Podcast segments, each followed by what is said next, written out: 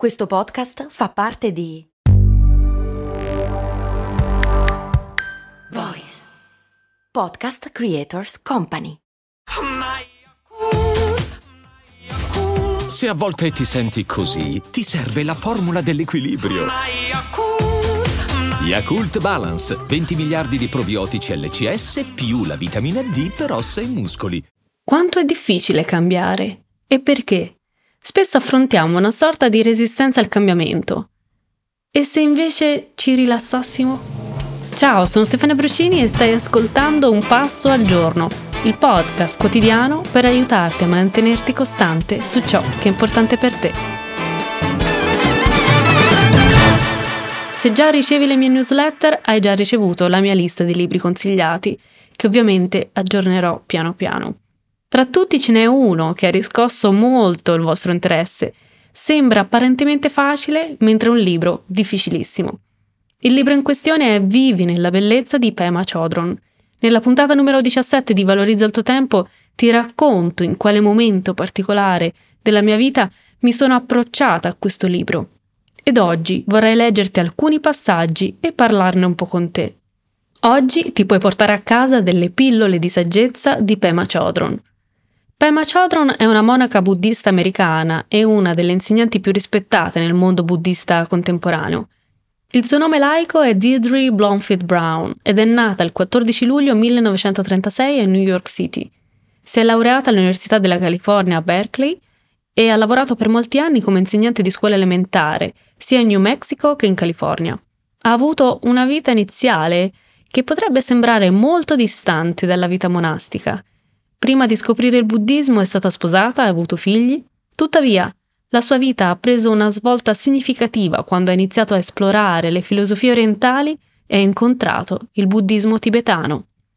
Pema Chodron è diventata nota per la sua capacità di tradurre gli insegnamenti buddisti in un linguaggio accessibile e applicabile alla vita quotidiana. I suoi scritti, tra cui Se il mondo ti crolla addosso e senza via di scampo sono diventati bestseller. Uno dei suoi prossimi libri che vorrò leggere è Se il mondo ti crolla addosso. Ma oggi ti leggerò alcuni estratti di Vivi nella bellezza, pubblicato da Feltrinelli.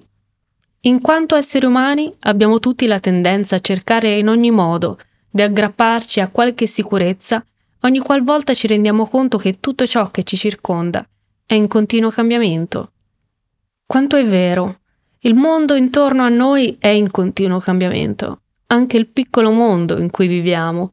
Le persone intorno a noi sono in continuo cambiamento. Noi cambiamo, eppure, eppure abbiamo una resistenza al cambiamento. Vorremmo che tutto rimanesse uguale a se stesso. E anche quando vogliamo un cambiamento, talvolta lo temiamo. Tutto ciò che è incerto ci destabilizza. E se cambiando le persone intorno a noi non ci riconoscono più, non ci amano più, non ci accettano o apprezzano più?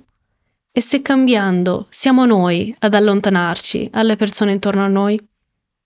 Credo che a livello cognitivo non ci facciamo questo tipo di domande, ma a livello inconscio potrebbe essere. E quindi cosa fare? Ci arriva in soccorso Pema Chodron con la domanda delle domande, quella che in tutto il libro ho amato di più ma se, anziché lasciarci scoraggiare dall'ambiguità e dall'incertezza della vita, le accettassimo e ci rilassassimo? L'autrice ci suggerisce, anzi, ci invita a rilassarci e a accettare il cambiamento, non resisterlo. Me lo immagino un po' come essere all'interno di un flusso d'acqua troppo forte, in cui facciamo troppa fatica a stare in piedi invece di resistere e andare controcorrente. Perché non seguiamo il flusso? Infatti continua dicendo che cosa succederebbe se dicessimo sì, le cose stanno così, questo significa essere creature umane, e decidessimo di accomodarci e goderci il viaggio? Questa resistenza al cambiamento la chiamiamo sofferenza, ma quando riusciamo a lasciarci andare completamente e a non combatterlo, quando siamo in grado di accogliere l'assenza di fondamento della nostra situazione e di rilassarci nella sua qualità dinamica, allora si parla di illuminazione o di risveglio della nostra vera natura della nostra bontà di base.